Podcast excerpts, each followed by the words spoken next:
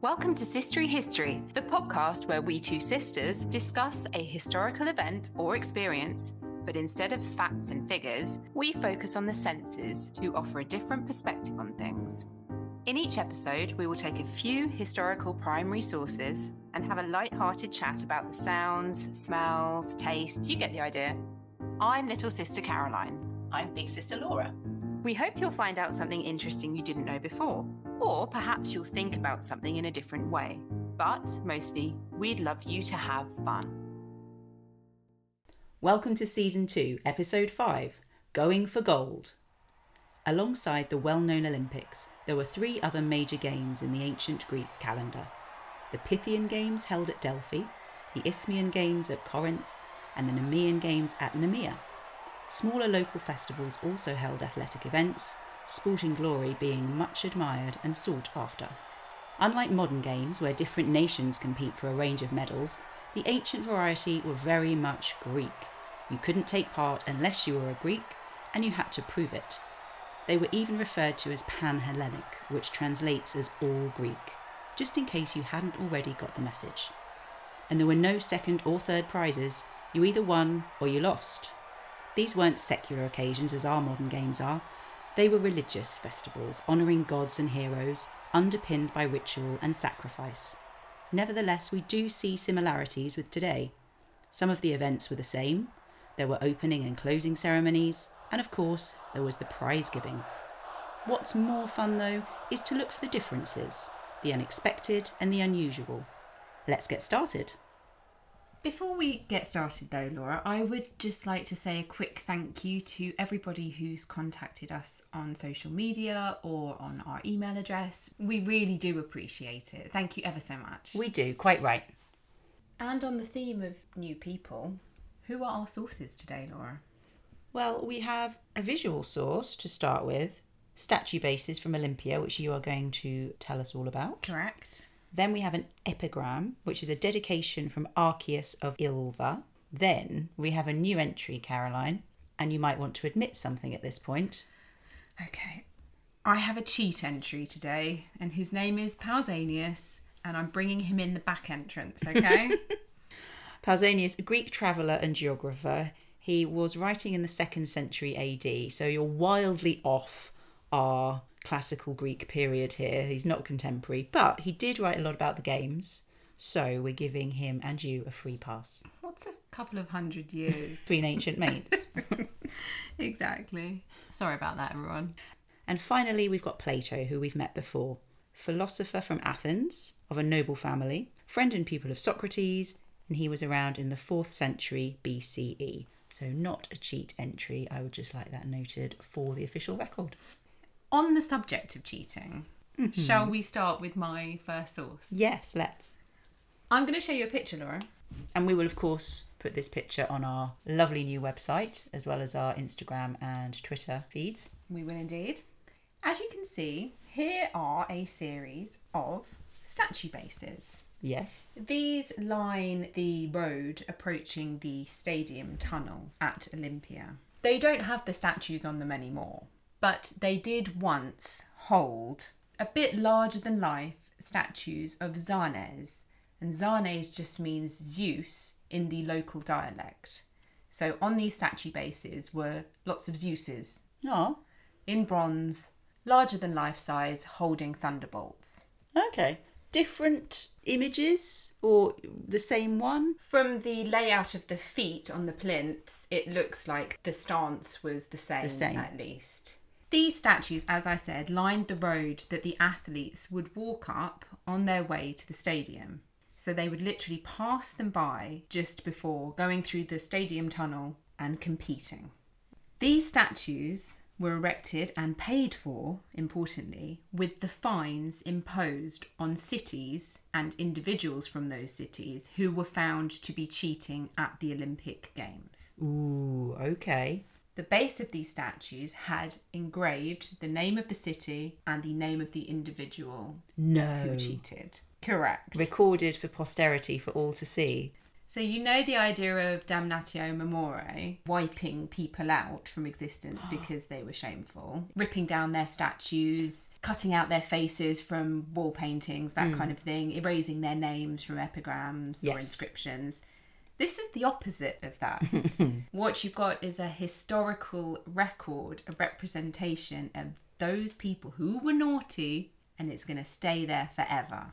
And it's reminding all of those other people who are walking in as competitors, you better not cheat because otherwise this That's- is going to follow you for the rest of your life. Exactly, that's exactly it. This statue of the king of the gods, Zeus is the king of the gods, is looking over you, reminding you not to cheat. Not only did the people see you cheat, but the gods saw you cheat as well. And the Olympics are Zeus's games, aren't they? So they are honouring him. Well, you are dishonoring him Well, this is true. by cheating. yeah. So imagine the quite imposing nature of all these Zeuses glittering in bronze, looming over you as you walk up towards the stadium. must have been quite intimidating to look at. Yes.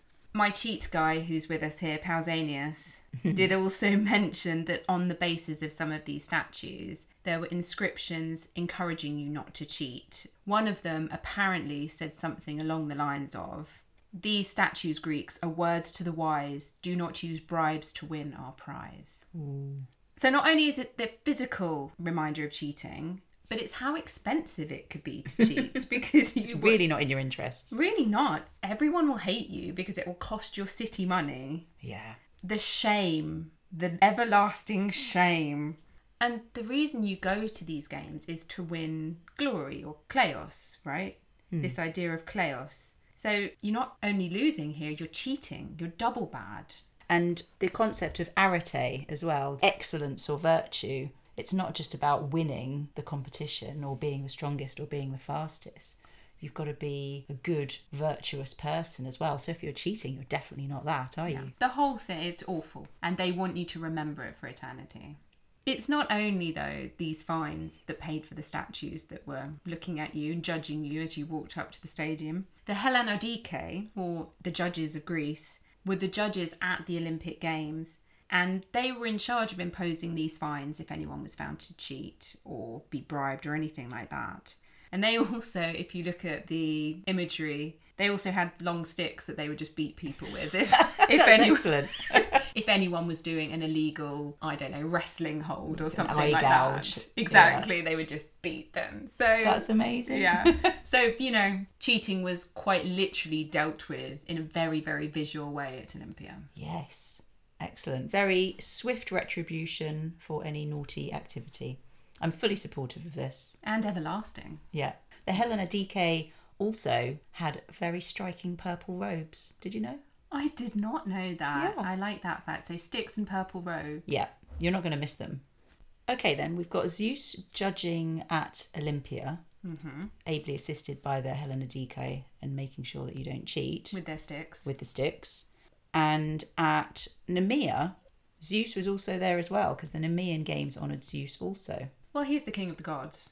Yeah, I suppose. And then at the Pythian Games at Delphi, we've got Apollo, Naturally. of course. And then the Isthmian Games, which were at Corinth, they honoured Poseidon. Oh, that's nice. I feel like he sometimes gets a bit left out. I know, because he's just hanging out in the sea, easy to get missed. One thing that I do like about all of those four major games is the main prize that was on offer. We're not talking medals here, nothing like that. We're talking foliage.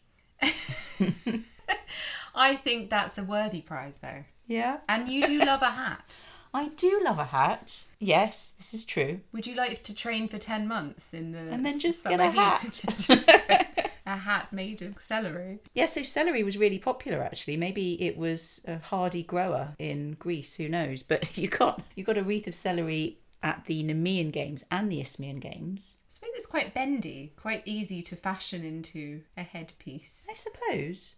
Well, If you is let it turn. try and make a wreath out of celery. It's going to be harder than the laurel wreaths that you got at Delphi, Yes. or the olive wreaths that you got at Olympia. You know, if you get crudités, get a Yes. bit of celery. That isn't easy to bend. At least you can have a snack, I guess, on your way home wearing your I- hat. I feel like we're digressing. we really are. But apart from the foliage, other things were on offer depending on the city that you were representing. You might get different sorts of honours or acclaim when you got back to your home city. I do believe it was quite common for people to get ribbons. Right. Okay. You're looking at me like you don't believe me. No, it, it's fine. It's just I don't really feel like I can sustain my life just with ribbons and foliage. No. Money? Okay. okay Mm. yeah. now- now Occasionally we're- you we're might get getting into money. Something. Free meals, that was a big one. Yes. Sign me up. Yes. Sandwiches for life. Free sandwiches. You might get sponsorship from wealthy people, like you might do today. A really good athlete might get sponsored by Nike, I guess, or Adidas. Land, statues. Oh wow. Yeah. And of course, you get the kudos, the social standing, The Kleos. the kleos, the renown. So it really did pay then to win. Yeah, and not to cheat. Shall we move on to my first source? Please. This is an epigram. It's a dedication to Apollo from Archeus of Ivla, Ivla being where Archeus came from. Accept this statue with certainty, benevolent Apollo, from Archeus of Ivla, son of Eucles, who proclaimed thrice the Olympic competition without any volume accessory attached to his salpinx. I have no idea what you're talking about. What are salpinks? It's a trumpet. Oh, fine. So that's what they used to call trumpets. Salpinks. That's a nicer word than trumpet, isn't it? It's quite pleasing. I presume, therefore, that we're considering sound. we are considering sound. So we talk here about the trumpets. Initially, trumpeters would just announce the winners of various athletic competitions during the games. But later on, from 396 BC at the Olympics, a trumpeters and heralds competition was included. Oh, wow, so there's actually trumpeting competition. Yes, That's fun. it is fun, isn't it? And what would happen would be that the winners would then get the honour of announcing rounds and events and announcing winners for the rest of the game. So I really like this because when I think about the Olympics and ancient games or modern games, you just think physical activities mainly, don't you? You, you think of the athletics, the pentathlon, the wrestling, the boxing. But I really like the idea of the heralds and the trumpets having a chance to showcase their efforts. Did they get reeds too, or do we not know? I'm presuming they did. Yeah. Why not? Yeah, why not, right? Yeah. The heralds, so I imagine some of this would just be vocal ability. And I don't think that they're looking for beauty of tone. I think they're looking for sheer loudness here. So this is a bit similar to the Spartan voting system. It- it's a yes. shouting competition. Shouting competition, yeah. or how loudly can you blow your trumpet competition? so they want really robust sounds, clarity of sound, and also rhythmic patterns, consistency. You don't want a big blast and then it tapering off and then getting bigger again. You want consistency. Control. Controlled trumpeting is what we're looking for here. Do you think? don't quite know what to say there. Well, it's a good moral for life in general. Controlled, Control your trumpet. controlled trumpeting. I mean, that is true in many contexts. Some events, it seemed, did have trumpet accompaniment or some sort of music. Caroline, you've got tears in your eyes. It seems that some of the events may have had trumpet accompaniment or at least some sort of musical fanfare attached to them, which may have been off putting. No, I feel like you know if you're doing the long jump and people clap nowadays, don't they? Do uh, uh, uh, uh, uh, uh, that kind of thing. yeah, I suppose it could work in some scenarios. But what if you're in a, say, you're in the pancration, which is the naked, basically mixed martial arts wrestling, Yes. no holds barred. Yeah. Do you really want someone blowing a trumpet really hard when you're trying to avoid some other chap's naked buttocks? And Might distract you at the last minute. You mean? Yeah. Yeah. I'm not sure it's going to work. I know what you mean. If it was a sport that doesn't need a rhythmical meter to it, then it could be distracting, especially if he's just playing, you know, some acid jazz or something. Did they have acid jazz in classical Greece? Yeah, I do think that if you're in the zone, you're trying to focus, it could just really put you off. So my jury is out on that one. right. Sources do tell of a very tall man who could play two trumpets at once. Don't. what is the significance of him being very tall? I have no idea. It was just part of the description of him. Okay, skills. Yeah. That's all I can say. But what I would like to know is don't you need two hands to play one trumpet? I mean, I've never played a trumpet, but you've got to hold it and there's keys or. Yes, but we're, I don't. I mean, think they don't have that's- keys in, in ancient Greece. Yeah, I think we're thinking of a modern trumpet. Think more of a just a horn that you Mm. can change the tone of with your mouth. But again, you might need two mouths. So it's the same, This is true. same point. yeah, I'm unsure whether that is factual or just hearsay. Did But he anyway. win the the trumpeting competition? Because he should have done. he should have done. I think, though, going back to your point about the similarities to the Spartan voting approach, the shouting voting, they do resonate here, don't they? So if you're one of the heralds, how are you going to make yourself heard? I mean, trumpet, fair enough. You know, you've got that instrument there, but the heralds who are just using their voices, how many people are at these games? We're talking 30,000, 40,000? However I many you think. can fit in, really. Yeah. You've got not much chance of being heard, I would have thought. It must have helped to be tall Yes, because you could then carry above people's heads. You That's always could true. Carry. If you recall the extract that I read you from the epigram, it said, Who proclaimed thrice the Olympic competition without any volume accessory attached to his salpinx. So that implies to me that there were ways or things that you could use to make your trumpet even louder. That's interesting. I wonder what they were like. I know. We'll need to do some follow up analysis, I think. Okay, what have you got for me next? I've got my cheat card. Sorry. Ah, yes. Pausanias. Go on then. Pausanias has a description of Greece. This is from Book 5, 13.8 to 14.1, where he is describing the altar at the Temple of Zeus at Olympia. I've compressed Pausanias' description here, I must just add that in. It has been made from the ash of the thighs of the victim sacrificed to Zeus. The first level of the altar has a circumference of 38 metres. The total height of the altar reaches to 7 metres. The animals themselves, it is the custom to sacrifice on the lower level, but the thighs they carry up to the highest part of the altar and burn them there. The steps that lead to the first level from either side are made of stone, but those leading from this to the upper part of the altar are, like the altar itself, composed of ashes. Every year, the priests bring the ash, and making it into a paste with the water of the river, they daub the altar therewith. But never may the ash be made into paste with any other water, and for this reason, the Alpheus River is thought to be, of all the rivers, the dearest to Olympic Zeus. There is a story that when Heracles was sacrificing at Olympia, he was so much worried by flies. So, either on his own initiative or at somebody's suggestion, he sacrificed to Zeus a verter of flies, and thus the flies were diverted to the other side of the river. It is said that in the same way, the locals too still sacrifice to Zeus a verter of flies to drive the flies out of Olympia.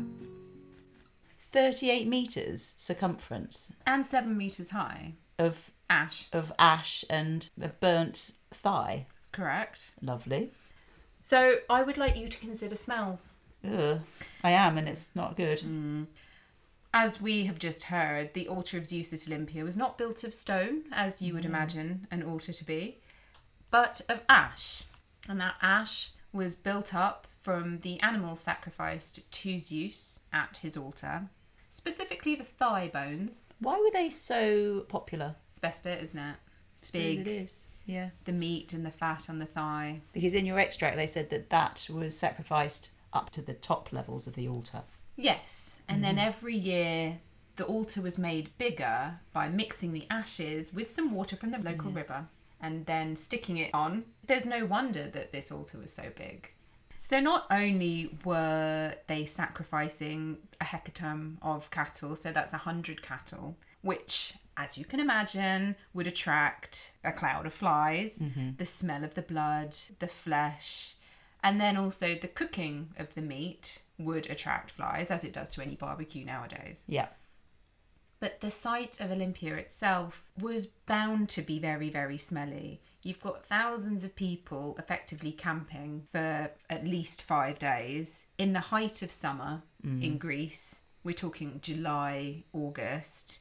The level of the river would therefore be quite low because it's summer. Where does the waste go? Mm, where does the cleaning happen? Well, yeah. You've got limited bathing and bathroom facilities. It's going to be stinky. You're going to be going to the toilet in the river with the water that you're Correct. going to then slap onto the altar. What I want to consider, especially with this extract, is the altar is made of ash. Now, Pausanias does go on to say that only white poplar can be used to burn things on this altar. White poplar burns very hot, very quick, and also produces a lot of ash. So maybe that's one of the reasons why this mound is so high. Yeah. But smoke and ash does have some qualities that controls pests, controls insects. Did the smell of all that ash and smoke did that keep flies away? And is that where this myth of Zeus averter of flies has come from? Ah, that's interesting. It is interesting, isn't it? Flies don't like smoke. They also don't like ash. So if you keep ash in a grate, it keeps pests away, that kind of Okay. thing. So I wonder if the accumulation of all of this stuff was actually keeping pests away. In addition to this altar, there were at least 65 other altars scattered across the Olympic site. If you were offering incense at these altars, for example, incense can also keep insects away. Some of the ancient sources mention Epictetus, I think, mentions that Olympia is horrible and smelly and hot and oppressive. It doesn't mention flies. Actually, Hmm. none of the other sources mention flies being an issue. So it's either they're not worth mentioning because they're everywhere anyway and everyone's so used to them. Hmm. Absolutely fair. Or maybe there were no flies. But you do hear references to Zeus, the averter of flies. They're praying to him. But probably because it's working, right? Yeah. That's It- it- my I, I like argument. it. I like the theory. So it's not Zeus that's keeping the flies away, it's the more practical aspects of the smoke and the ash. Is my theory. Caroline, you yes. should write a paper on this. It's a shame that this auto no longer exists, but as you can imagine, something organic made of ash isn't really there anymore. But it was in Pausanias' time, and that is why I played my cheat card. I think that's fair. You are forgiven. Pausanias also mentions that ladies were allowed to sacrifice on the lower levels of the altar, but they weren't allowed up to the top. There is a bit of a myth that women weren't allowed at all to the Olympic Games. They were, weren't they? I read that married women couldn't attend, but unmarried women could. Sometimes it was ladies who were offering services, selling services, that would go, or priestesses, that would make sense. But there were the Horion Games, Yes. if you were a lady who wished to partake. The Horion Games were an athletic festival specifically for girls, held every four years at Olympia. I think it was just running races, though, a selection of running races, not the boxing or the naked wrestling. You could also, if you're a lady, you could enter chariots into the chariot races. Because we actually haven't mentioned this, have we? But chariot races were quite a big part of the game. They were, definitely. The Horion Games made me think then of the photos that you took when you went to Nemea Hmm. and you found the starting blocks yes. and you pretended to be Atalanta. I from did. Greek it was the myth. fastest I've ever run, actually. actually, the stadium at Nemea is incredible. So if anyone is in the vicinity, don't drive past it. It's definitely worth it. I'd love to go. On the subject of different games, shall we do my final source, which refers to the Bendea festival? I've never heard of the Bendea. Aha. Have you heard of the goddess Bendis? No, was she very good at gymnastics? she was very bendy. No, she was a Thracian goddess, and the Bendea festival was honouring her. My extract is from Plato's Republic, Book 1, lines 41 to 55, and the sense I'll be considering here is sight. Adamantus said to me, Has no one told you of the torch race on horseback in honour of the goddess which will take place this evening? With horses? I replied. That is a novelty. Will horsemen carry torches and pass them to one another during the race? Yes, said Polemarchus, and not only that, but a festival will be celebrated at night which you certainly ought to see. Let us rise soon after supper and see this festival. There'll be a gathering of friends and we'll have a good talk. Do stay. That sounds delightful. it? So here we have Socrates recounting a meeting with some friends the previous day down at the Piraeus. And the Piraeus, which is the harbour in Athens, is where the Bendea festival would be celebrated. We've got a beautiful image here of an evening torch race on horseback. Not only the carrying of multiple torches, but passing them along, very pretty, like the fires dancing. Yes, I would like to witness that festival. Me too. Now, we have some health and safety concerns, however. Fire. Yeah. So, have you ever done a relay race? I was okay at relay races because I was always quite good at handing over the baton. Oh, were you good at receiving the baton also? Yes, that was kind of my Okay. my thing. So that was the bit that I always struggled with. Some people could just keep their eyes forward, put their hand back, and Yeah. then they'd receive the baton neatly. Yeah. Yeah, then they'd power off. I would always look behind, Oh. and then you kind of disrupt your balance a bit, and it never worked. Well, you didn't trust the person who was giving you. Maybe I didn't. Ah, But anyway, so if you find a relay race tricky enough with just a standard baton, imagine it's at night, you're on horseback, yes. and it's on fire. And it's on fire. Yeah. Hmm. Not all of the torch races that we know of were on horseback, so some were running races. But with fire. But still with fire. Still with fire. Yeah. Okay. The aim was, of course, to get to the end of the race with your torch still aflame, Oh, I see. Okay. because I guess they could get dropped quite easily, dropped, or maybe you're running so fast the flame goes out. possibly. The festivals where these torch races would happen were often in honour of either Hephaestus, god of fire, Makes or Prometheus, who stole fire from the gods and gave it to humanity. The torch races on foot were done in the nude. Yeah. So that could have been harrowing, couldn't it? Tie your hair up. Tie your hair up, but what if you've got a new guy? What Mm. if he drops his torch, gets nervous? Hasn't had a wax. There could be all sorts of things going on. This is very risky business, if you ask me. But coming back to the visuals, very, very striking. Very Greek. The Greeks did like to display their nakedness, didn't they? They were very comfortable. Well, Pausanias, my cheat extract, does mention the reason that they started to take part in the games naked. And it was because they used to wear a loincloth, and then one day this guy was running and he accidentally, on purpose, his loincloth came off. And he thinks he did it because he realised it was actually easier to run without any clothes on. Right. But a loincloth's not that big anyway. Is it going to make a huge amount of This is difference to true. the aerodynamics? I guess it's hot. it is hot, that's true. And I think it's something about showing off your excellence. The masculine form, Yeah. the very epitome and representation of physical ability or prowess. Mm. And it's sexy. Well, we can't get away from that. I would rather, though, watch a delightful torch race of an evening. We'll get Plato along, he can join us.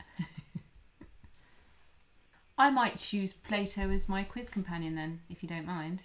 That would be wise. Today's quiz, five points are available. I hope you were listening when we talked about the foliage. Oh, okay.